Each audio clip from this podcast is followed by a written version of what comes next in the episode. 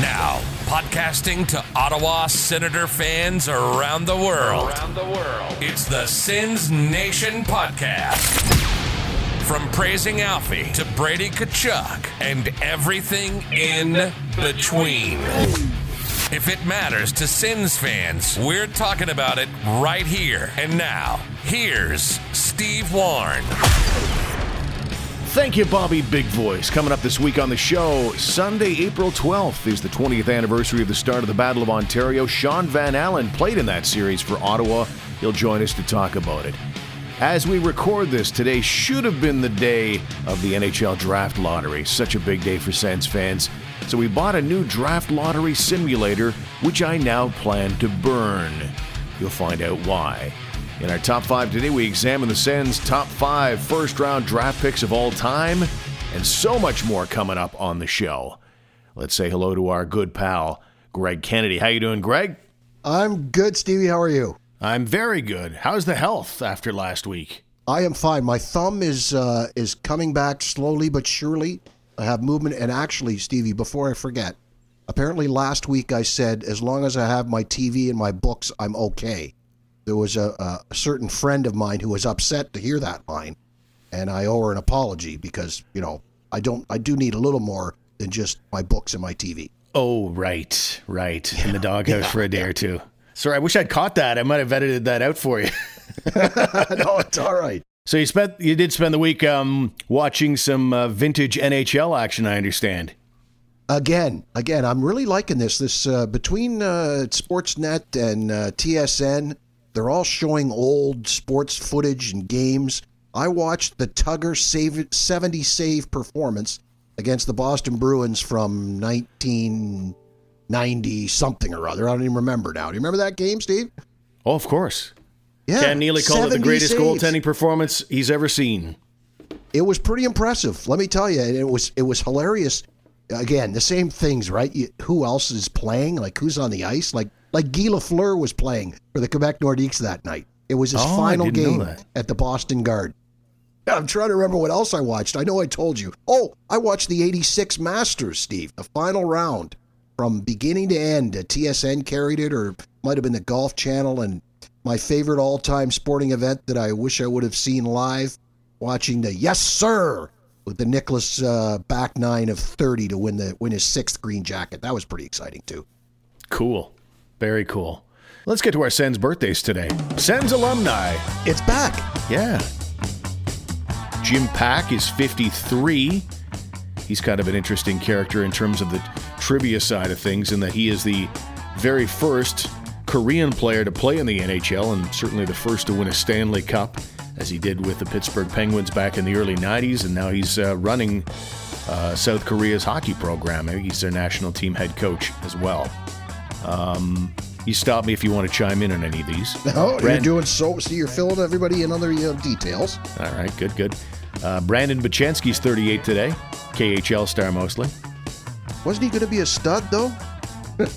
yeah, so they thought. So they thought. What were the stats there in that one preseason in that first season, the first week or two of the season that year? He was something, yeah, th- wasn't he? I think he was like a point a game or something like that. I remember he had a hat trick either late in the preseason or early in the regular season and there was some level of excitement about him. Clark MacArthur's 35. Uh, Brian Elliott's exactly the same age, 35 years of age.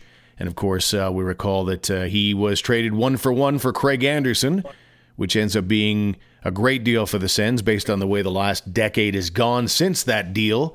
But Elliott probably still has a few more miles left in his tank. It'd be kind of interesting to see what happens with Craig Anderson. One guy that's uh, lost in the mix when we talk about senators that have been traded away largely for contractual issues in, in most cases. Um, it's Zach Smith. Nobody really talks about him, and he was traded basically one for one to Chicago for Artem Anisimov. He's 32 this week, and I wonder is that a deal you would undo if you could? Yeah, I think as a player, I'd rather have him, but let's face it, this wasn't a trade made to try to upgrade that position. I don't think they were expecting any big offensive numbers. Uh, it wasn't a trade made for that reason.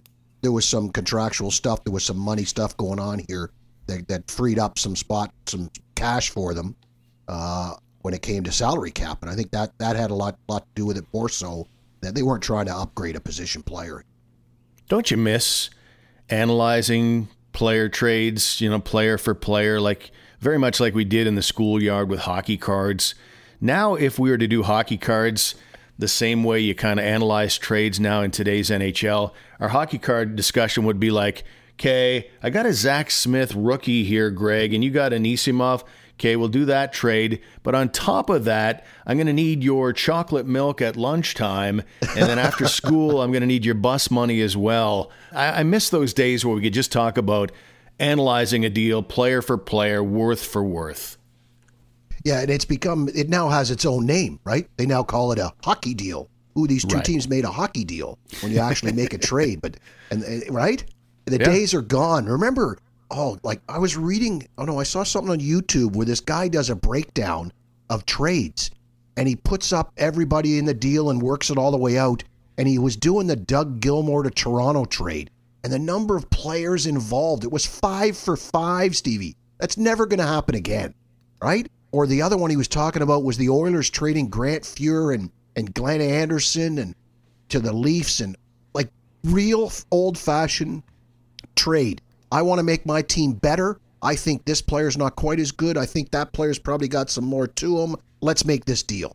And it just doesn't happen anymore.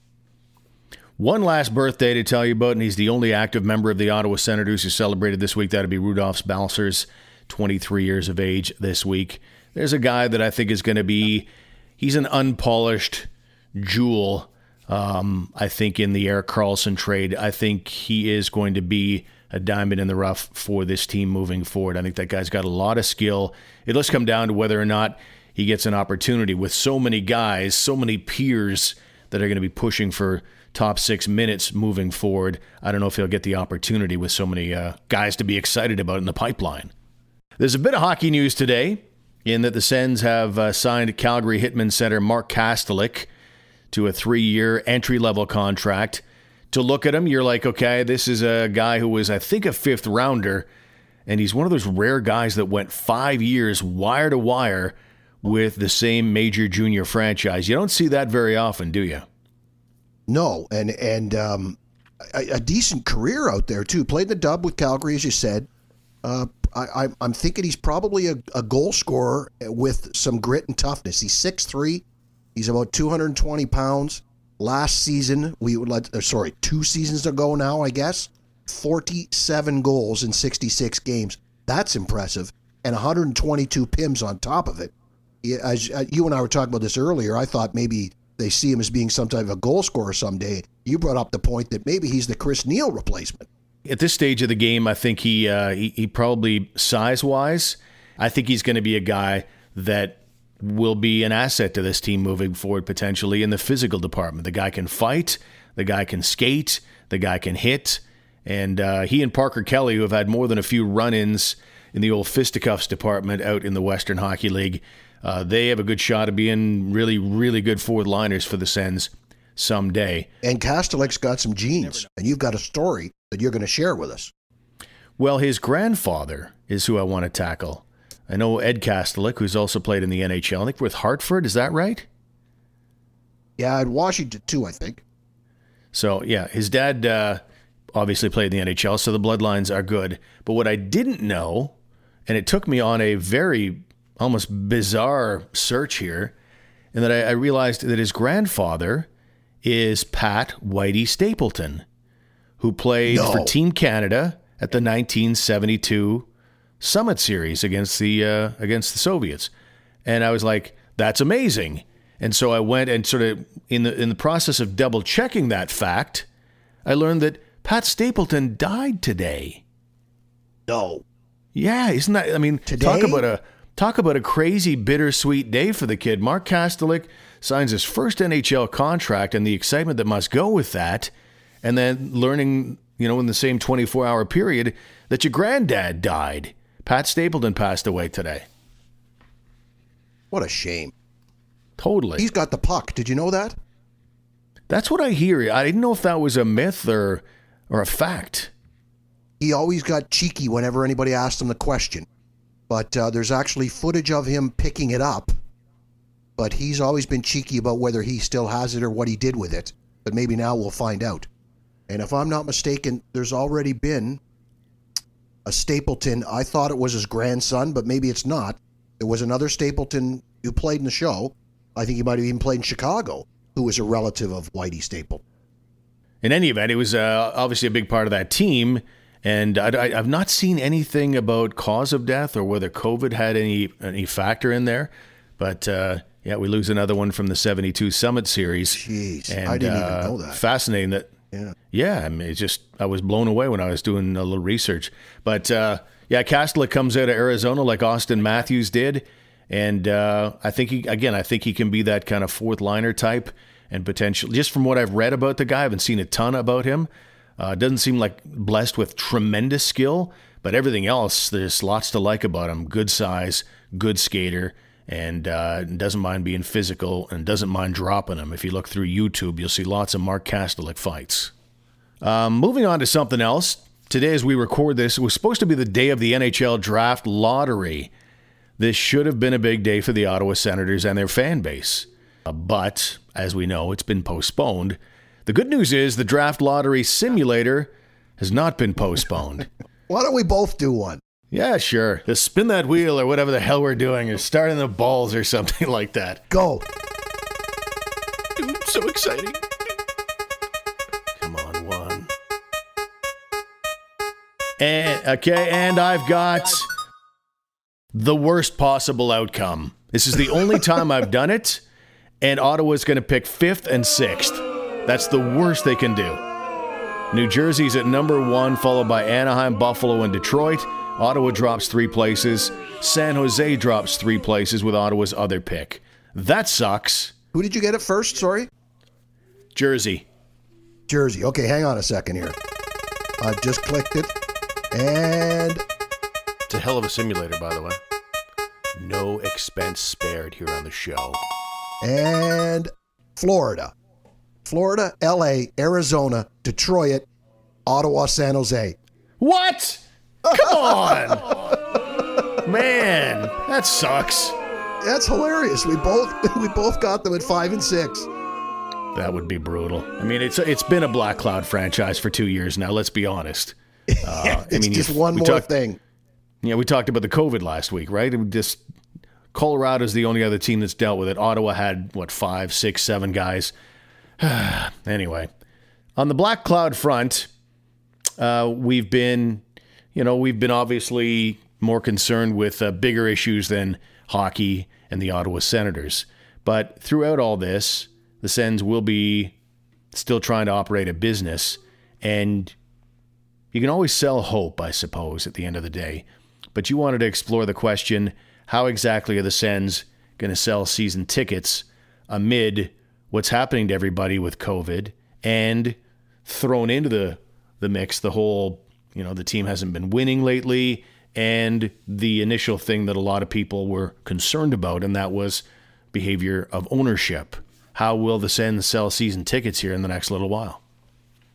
Yeah I, like I've been thinking about that because I have a a, a friend I know someone who works there in their sales department and I'm just wondering how the heck are they doing it? Like let's face it, the the what we now call a junk email, it now gets treated like a standard telemarketing call. You you don't even open them.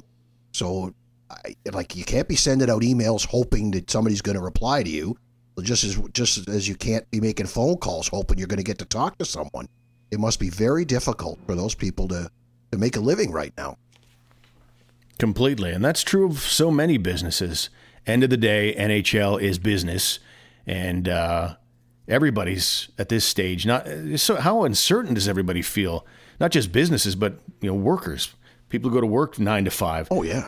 Even if they've still got their job, and there there've been, I think the employment unemployment rate, we lost about a million jobs here in the last couple of weeks. Um, everybody's uncertain, wondering how long this is going to last exactly. It's going to be hard for people to prioritize and include NHL tickets in all of that yeah, it's it's not just the fact that we can't be out knocking on doors and talking to people right now, but then you put on top of that those people that you want to talk to aren't exactly sitting around with lots of money looking to spend it, even when they come back. And then you all the excitement of them coming back, and you you think you could get a kick and some sales then in the you know the first two weeks before whatever starts up again, whatever form it may be. Um, you're not going to get those people rushing to buy tickets either because they don't have any money. How important is this lottery when you think about it? We were just joking around Oh, with it with the simulator, but this is, you know, it's not even close. Um, how this is the most important lottery in Ottawa Senators history. They, you know, might it might be another hundred years before we see a, a lottery this important to an organization. Agreed. Agreed. It's the it's not just the lottery, the entire draft. What uh, what the Senators do with all these picks uh, this year, the first, the seconds, what they do in this year's draft is going to set them up for ten to fifteen years. This is the singular most important draft. I would argue it's even more important than the first draft back in uh, ninety. Was the draft in ninety two or was the draft in ninety three? Anyway, It was Yashin anyway? It was ninety one or ninety two? Would have been ninety two. Dag was in ninety three. Yeah, 92. This is more important than that 92 draft because really, uh, yeah, okay, you, you couldn't, you, you, you could almost say you can't screw this one up. You got the first pick overall. You're going to get somebody who, unless he's, it turns out to be a jerk, is going to stick around for a long time.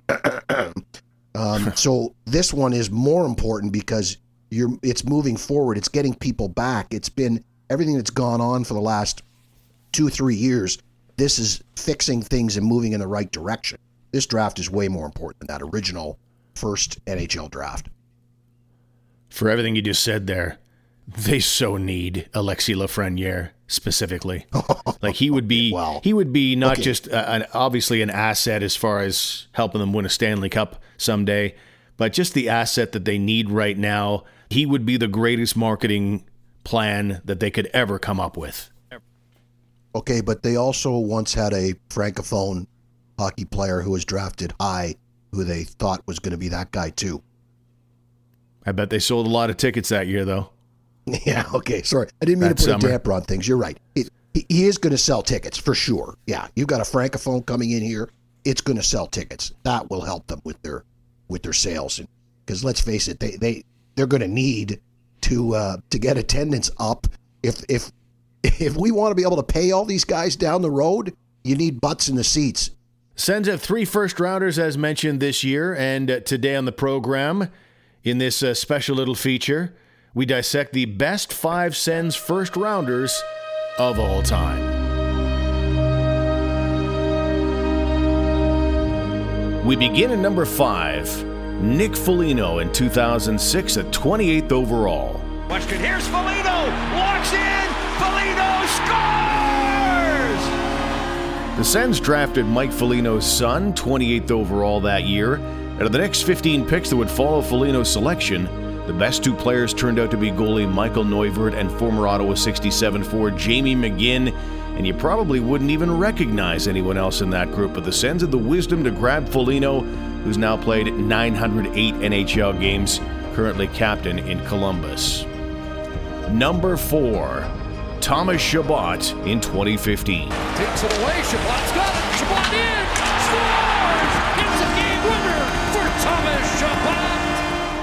The 2015 draft was one of the most talent laden we've ever seen, and there was still plenty of meat on the bone when the Sens snapped up Chabot at 18th overall. The Sens could have nabbed the likes of Brock Boeser, Travis Konecny, Anthony Beauvillier, but there were still also a number of duds in there as well, and even stacked up against an elite group like that, Chabot was an outstanding choice at 18. In almost any other draft, you'd be thrilled to get a player like Chabot with a top three pick. Number three, in 1999, Marty Havlat. Havlin takes the pass. Havlat is in. All alone. He shoots. He scores. Havlat scores on the breakaway. At 45. An absolute steal at 26th overall in 99. Among the first rounders that year, only the Sedin twins have scored more than Havlat. In fact, no other first rounder even came close. Labeled Mach 9, Havlat's speed and skill made him a fan favorite in Ottawa. Number two, at 12th overall in 97, Marian Hossa. Into the middle. Hossa with a blast. He scores! Marian Hossa! Later this year, Jose is likely to be a first ballot Hall of Famer. He helped three different teams reach the Cup final. The Sens saw his potential, thrilled to grab him at 12th overall in 97. And if you're redrafted today, knowing what we know now, Hossa might be your number one overall selection. Only Joe Thornton, the actual number one that year, is in the discussion. And number one, 15th overall in 2008, Erik Karlsson. Turris, Karlsson, score! Another case of the Sens having a pick in the mid teens coming away with a talent that's better than almost all of his peers in his draft year. We all know what an electric player he was. 2017 on one good foot will be remembered by Sens fans forever. It might not have happened, though, if GM Bryan Murray hadn't done some draft day stick handling that Karlsson himself would have been proud of. Sens actually owned the 18th pick, traded it to Nashville, the third rounder, and they moved up three spots to secure the greatest defenseman in their history. So there it is the top five first round draft picks in Sens history.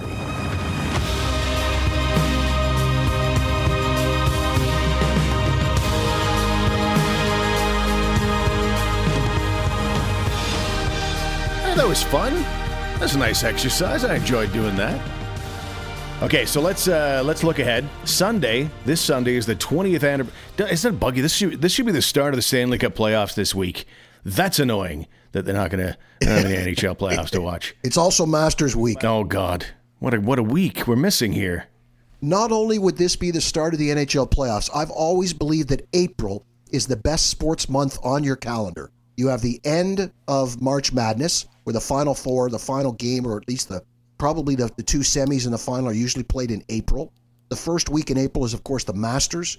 Baseball season starts and the Stanley Cup playoffs start, and NBA playoffs start a little later on in the month of April. April is the best sports month on the calendar every year, bar none, and we're missing it. Yep. April, October. Those are two beauties for sure, but April's my winner as well. Anyway, Sunday is the 20th anniversary of Game 1 in the very first Battle of Ontario. What memories do you have of not necessarily that particular series, but just of the whole Battle of Ontario, which is so badly faded now. Yeah, I had to go back and think about this, and I, I admit I was I couldn't remember exactly which which year was which, right? Uh, and ironically, I watched Game Three of the 01 series, which was the uh, the Cory Cross OT winner. Remember that one? Yes. Oh, like like I remember specific little things. I don't remember entire series. I don't remember entire games, but I do have specific memories like like the Joe Nieuwendyk two five hole goals. I remember that Cory Cross goal. We all remember the Alfie on Tucker hit. But as to which one was which year and what series they were, you know, I, I, I don't remember exactly, just because the overall memory is we lost again. Yeah, exactly. Uh, it's like a great action movie, right? With a terrible, terrible ending. You get all the action and the car chases, uh, but the ending is terrible in all cases. Uh, but it certainly captured everybody's attention here in Ottawa and in Toronto back in the early 2000s. And again, Sunday is the 20th anniversary of the start of the Battle of Ontario. It was game number one. Um, and one guy who was part of that Ottawa Senators team is Shaun Van Allen, OUA Coach of the Year, by the way, in university hockey. And uh, Vanner joins us now. First, uh, let's talk about how you, Colleen, and the kids are doing doing this whole COVID mess, Vanner. Uh, we're doing okay. Um, you know, for the most part, we're in the house. Uh, if we do go out, it's just pretty much to go through a drive-through for for Aaron or for the girls to get them something to drink or just change it up, and then we're pretty much back home. So uh, we're quite familiar with each other, and um, you know, it, it's a crazy time. So uh, we're only hoping it's going to get better. You and I, and we talked about this uh, off the air a little bit. We have the autism thing in common. I was thinking about it, like like it goes back several years. I remember the time you and I were both at CHEO waiting for our sons to kind of be put under just so they could have something as simple as their teeth to get cleaned. Um, so, how is Aaron doing with what I imagine's uh, a pretty dramatic change in routine? Well, we tried to. Yesterday was his 26th birthday, um, so we'd ordered a few things in, uh, got him some puzzles, CDs, and movies, and uh, we tried to make the day as special as possible for him. His his old teachers, eh, they uh, talked and Um, they'd shared a cake the same same as Aaron would share a cake. They they typically come over here, uh, but they just could see each other on the computer. So um, we, we did the best we can, and I think he had a real good day, actually a real great day, and it was I was really glad to see a smile on his face. Oh, that's amazing. Wish him happy birthday for me. I will. Uh, congrats are in order as well, along with uh, a birthday in the Van Allen household. But uh, last month, uh, you, as the third year head coach of the Carleton Ravens men's hockey team, you were named the OUA Coach of the Year. Uh, tell us a little bit about that and the kind of season that you and the team had. Well, Steve, I look at that as a as a team award.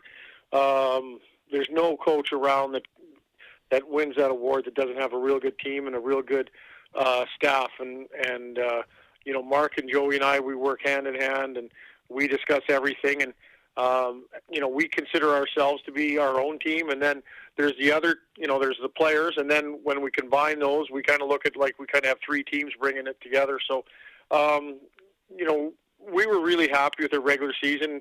Um, you know, we had a few bumps and bruises along the road, but for the most part, we stayed healthy, which you know, when you're playing a short season, that's that's really important.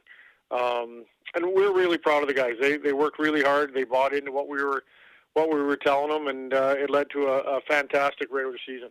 We're joined by former Ottawa Senator Shaun Van Allen, and Vanner, this Saturday is the 20th anniversary of the start of the Battle of Ontario. There were four of them in the early 2000s. This was game one of the very first series. You were a member of that club. Unfortunately, the Sens would lose that series in six. And I wonder, out of the gate, um, do you think much about those days?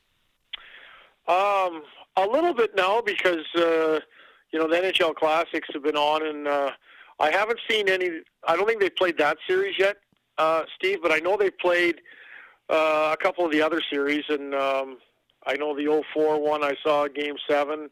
Uh, was it 01 and or 02 maybe that uh, I was not part of those teams, but I think they've played that a couple times too. So, um, yeah, it's you think back on it now a little bit when you know bring it up, and it's hard to believe it was 20 years ago. Uh, but as usual, like the city came alive. It's you know the Battle of Ontario. Uh, you know, I don't think I would say it lived up to its name. Just in our opinion, the wrong team won all the time. That's right.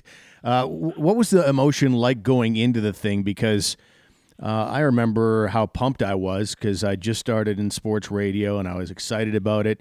Um, I'm wondering what it was like as a player. Was that hatred and that fierce emotion was that there out of the gate, or did that kind of evolve as it went?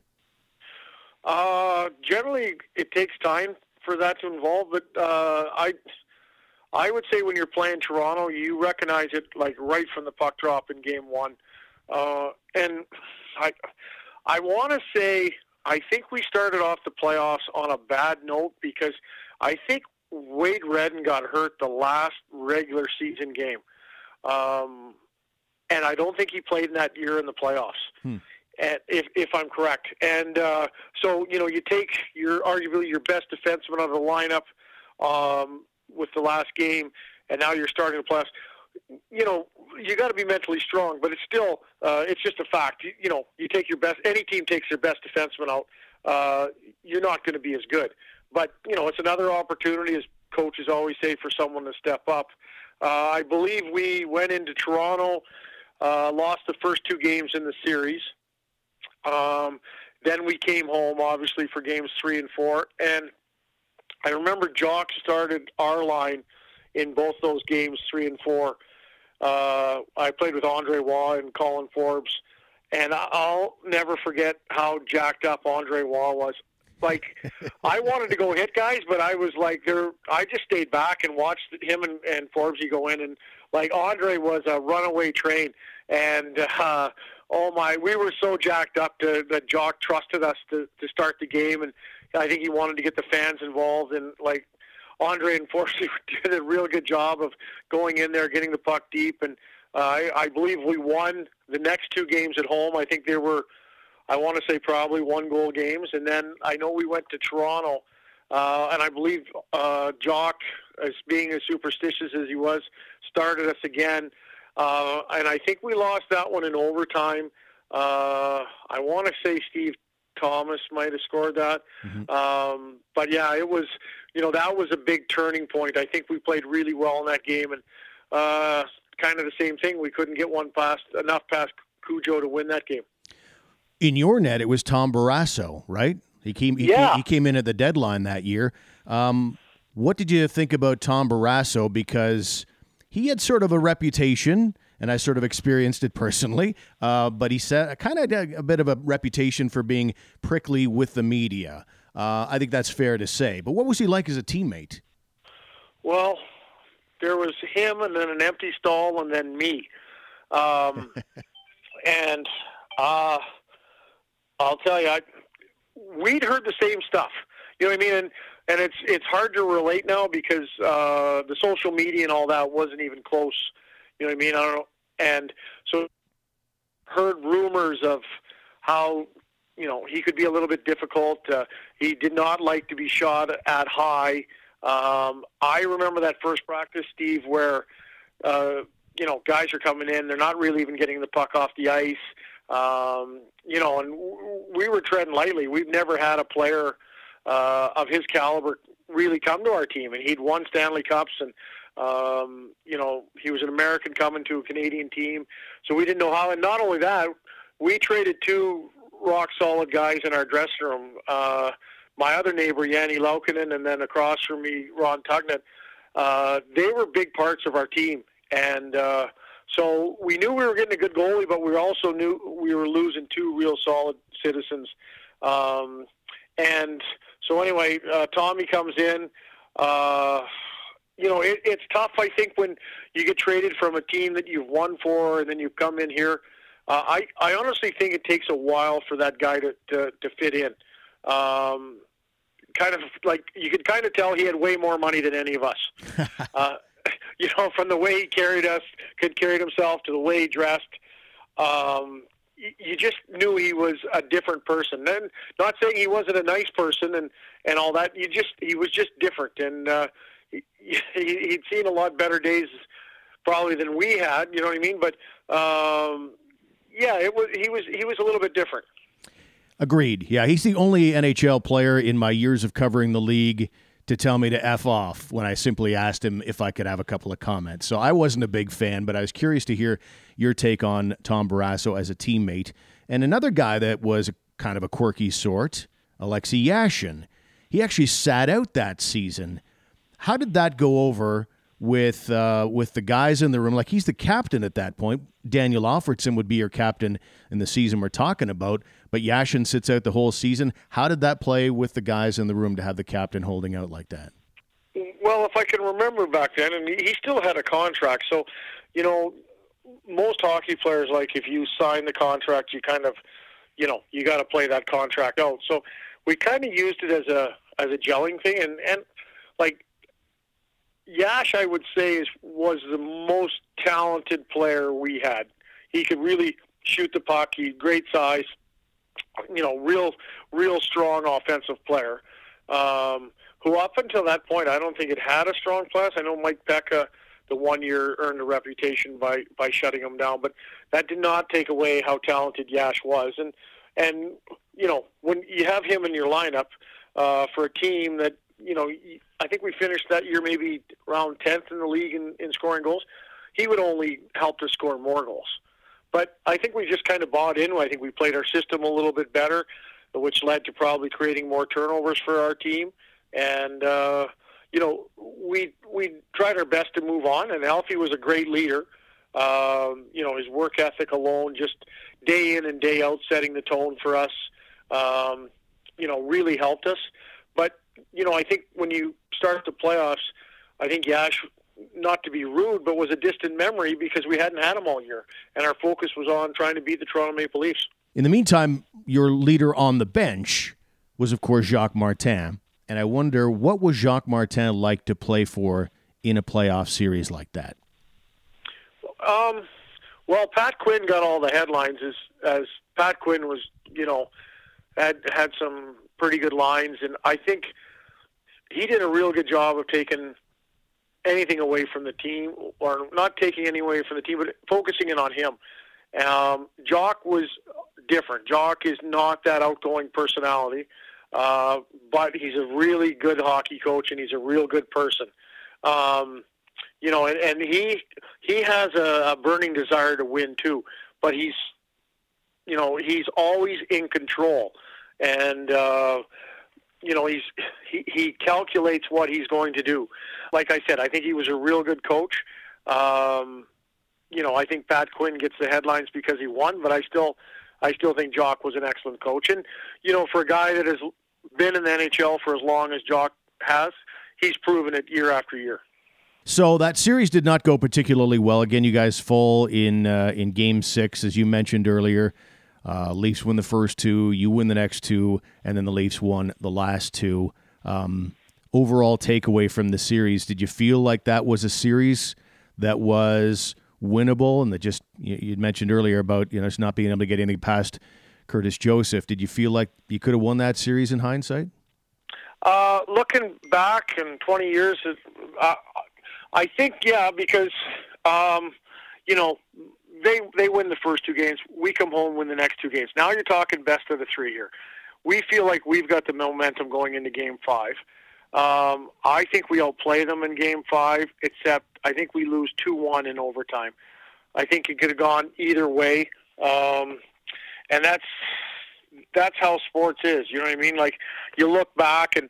Uh, you know, like one bounce here or one referee's call or one referee's non-call. Um, and then the other thing is, you know, and you know, it's not sour grapes, but we put Wade Redden in that lineup. We're a we're a better team too. Um, so, you know, and, and he didn't play, so there's nothing he can do about it. But um, you know, there's just little things like that, and um, the game is called differently um, like I know when I look back and with some of uh, some of the guys that I coach, and they, they'll see a game compared to what they see now, and they're blown away by how much stick work there was. And you know, we were a fairly talented team, so um, the more skilled guys, you kind of need to have a little bit more room. But with, with the sticking and stuff like that. But anyway, that's how it was. You know what I mean? And it's yeah. it's still a disappointment to me that we didn't beat them. And who knows what, what history, you know, maybe you get the bounce here or there and you win that series, and maybe there's not that thing moving forward. I, I know that you um, you were off to Dallas and Montreal, and then you came back, I think, for one more Battle of Ontario. But I wonder about if you win that series, then maybe there's a whole different headspace for the core guys who remain for the other battles of Ontario that would follow. Uh, maybe that changes things around, or do you uh, do you feel differently? Like, does that does that carry over from one season to the next? Like, is the um, does the team next year? Do they even think about this series? I I really don't think you really think about it because you're so caught up in the moment. And I think if you're thinking about something else other than focusing on what's right in front of you, uh, I think your head is probably in the wrong uh, wrong spot. Because I look back and and for some reason we handled Philadelphia quite easily. Uh, and they've always had the history of being the big bad Flyers and a big tough team, and um, but Toronto couldn't beat them. And you know, I, I hear it from the Toronto fans and stuff like that. Well, you couldn't beat, uh, uh, you couldn't beat us, and they are right. There's nothing you can say that, but they couldn't beat Philadelphia, and it still didn't lead to them winning Stanley Cups. Um, that that's the hard part. I know one year when Toronto played uh, Ottawa. I was in Montreal, and we had upset Boston in the first round, and then we lost to Carolina. But we were we were set to play Toronto. We were up. Uh, I want to say was it two one in that series, and then we were playing Game Four at home, and we lost that game in overtime with, with a three nothing lead going into the third period. But you know, I was thinking like, how would CBC have loved a Toronto Montreal series back then? But um, kind of off topic there a little bit, Steve, but it's kind of funny how we mm-hmm. couldn't beat Toronto and, and Toronto couldn't beat Philadelphia. No question. Shaun Van Allen joining us. And I want to maybe fast forward to today now with everything that's gone on here. We've got, as we record this right now, Gary Bettman is talking in terms of maybe you know, he's, he's acknowledging, okay, maybe the regular season's not going to happen. Who knows? The, the whole thing might be wiped out, which is actually what I'm expecting, but we'll see. Um, What's the effect moving forward on on this thing? Like, what would you say? uh, you think needs to happen right now? Would you like to see them get the Stanley Cup in here, or maybe just you know what, call it a day and and, and start fresh in the fall? Uh, selfishly, Steve, selfishly, I would like them to play hockey as long as everything, you know, everyone can stay safe and you know no one's going to get real sick from this. That that's selfishly. Um, I just worry the longer it goes, no one's skating. Um, you know, would they have like how long of a mini training camp are you talking? Are you talking a week or whatever? Because when training camps are on now, the guys have been skating all summer; they're ready to go. That's why you only practice a couple days. You're playing exhibition. This by them not skating, uh, you know, I could. It, it would be really tough on the guys. I think it would be unfortunate if they don't play for the Stanley Cup this year. And I think the other thing that you know we haven't talked about is almighty dollar. There's a lot of money that's going to be lost, uh, and it's going to affect uh, all of professional sports. But selfishly, as just as a fan, if you could guarantee everyone's going to be safe, and I would love to watch NHL playoffs, but I don't. I don't really think, like you, it's going to happen. Right. One last one, then, Vanner. Um, I know the Ravens are your primary focus throughout the winter, but I know you get a chance to keep an eye on the Sens as well. Uh, do you feel like they're on the right path at this stage of the game, and certainly at the draft? They're certainly set up for success with all the picks they have. Well, and I think one thing they really need to do is they need to get lucky in the draft, um, and lucky by the lottery. Um, you know, you look at Pittsburgh Penguins, Steve. I think they were close to being sold to Kansas City. They win the lottery and they get Sidney Crosby, turns them around, and then I think they get Malkin the next year. And you look at Edmonton getting Connor McDavid, like that. Those kind of moves uplift a, a franchise and the city. Um, so you know, they somehow get the first pick, or how about even the first and second pick? All of a sudden now you're getting two real solid guys. They should get two real solid guys anyway, uh, as long as they're not terribly unlucky.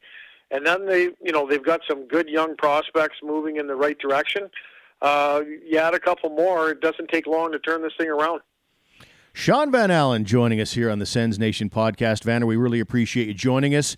Uh, we'll let you get back to the family, and uh, congratulations uh, on on the award last month. That was great. Thank you, Steve. It was a pleasure talking to you. All right, so there's Sens forward, former Sens forward Shaun Van Allen, again reigning OUA Coach of the Year uh, joining us here on the Sens Nation podcast. Good to catch up with Vanner. To close it out today, Coach Greg, Gary Bettman hinting that the NHL regular season, um, which is all that's left for the Sens now, maybe, maybe toast, may have to be scrapped. But yeah. uh, there's also this idea they've got of a centralized playoffs that would all be held in one area, would all be held in North Dakota, of all places. Just like Major League Baseball starting in May, they're they're looking at the idea of just shipping in every single Major League Baseball team and playing at various parks in Arizona and Arizona only. So what do you think of the idea of the NHL going to a centralized playoffs? It's not going to happen in North Dakota. Okay. that would be my first thought. Um, I can see the playoffs going to uh, uh, hey, we just talked about March Madness, same sort of thing. Maybe four places, and you send uh, four teams there or eight teams there. And I guess it would be four. Four areas where there's four teams. Hockey's different from other sports as far as what's required for these teams to come into that city and play. You need more than one rink. You need practice facilities. You need training facilities. You need hotel rooms. Well, you need hotel rooms for everybody uh, no matter no matter the league. But I just think there's too many other things involved for it to be North Dakota. It's got to be a place that's got one or two, at least two rinks that you could play games in. The capacity doesn't matter, of course, because you're not going to have fans there most likely. But they need to be decent size uh, arenas with a with a proper ice surface in them, and they have to be big enough to accommodate four teams with dressing rooms, with video rooms, with coaches' offices, with training facilities so that the four teams can be separate from each other within that building. I am a torn hockey fan on this idea because the fan in me is uh, bordering on aroused by the idea of actually having Stanley Cup playoffs. Um, so I'd love it, selfishly. That said, Um, with what's going on in the world, I don't know that it's a good idea. Yes, you could probably pull this off with the thumbs up from the World Health Organization and, and safely pull this off. But at the same time, I also think that kind of resuming normalcy the way the way they are here, if they do it, it just maybe sends a bad message that could lull people into this false sense of security. It's like, oh well, the NHL is carrying on nearly business as usual. So I think that it might put the idea in some people's minds that it's just okay to get back to normal somewhat when it's really not. Yeah, that's that's not a bad point. I read an article this week where uh, an unnamed television executive basically said that same sort of thought about well, if if we're going to come back, then everything should be back, including fans in buildings, or else we shouldn't bother. And I guess there's a there's a side to that that makes sense. Um, the other side of it is people are stuck in their homes. Showing them some NHL hockey on TV might be a good thing, right? From a from a morale standpoint amongst your population, and it, and it's no big deal to film it. It would even be better, Steve. There'd be no netting. You could remove the netting. The sound would be different. You could hear things from the ice that you don't normally hear. TV guys could even work some different things into their broadcasts from a from a technical standpoint that we're not used to seeing. From that standpoint, as far as raising morale, it might be a good idea. How long do you think this whole thing is going to go on as we've kind of come to a close here in the end of the show? Like this whole sequestering the entire planet, stay in your house, stay in your house, stay the F home, stay the F home. How long can you keep doing this and not, you know, run the planet into financial ruin? Yeah, scary, huh? I, I, I we talk about it every week, don't we? And really, uh, I know the numbers have kind of sort of maybe leveled off. I know that the Spain and Italy numbers have, have dropped as far as cases per day and even dare I say it deaths per day the numbers have dropped there but are, it's not like those numbers are dropping because we've come up with a cure numbers are dropping because more and more people are being vigilant about uh, social and physical distancing so it's really there is right. no end in sight until some doctor, some medical team comes forward with something.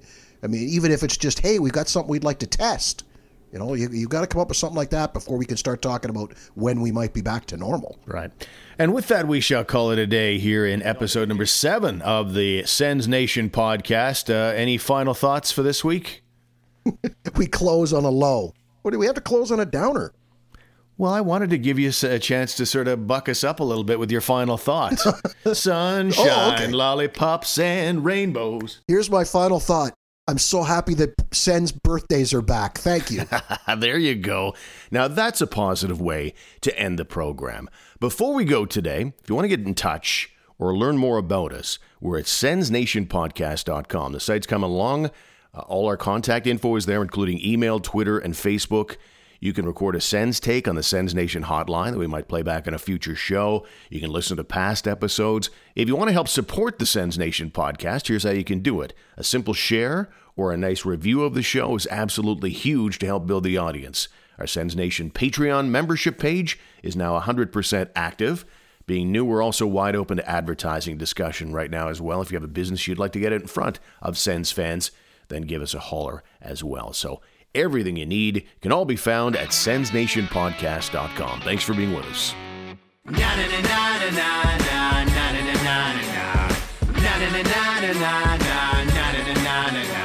Senators missed the playoffs. I don't know where they went. I'm gonna call the post game. I'm gonna have to vent. 11 years in the playoffs, that's what the paper said. So better not blow the team up, blow up yourself instead. Na na na na na na na. I wanna fight the Leafs. Na na na na na na na. We're all gonna fight the Leafs. Yeah, so what? I'm still a Sens fan. I got my Sens toque.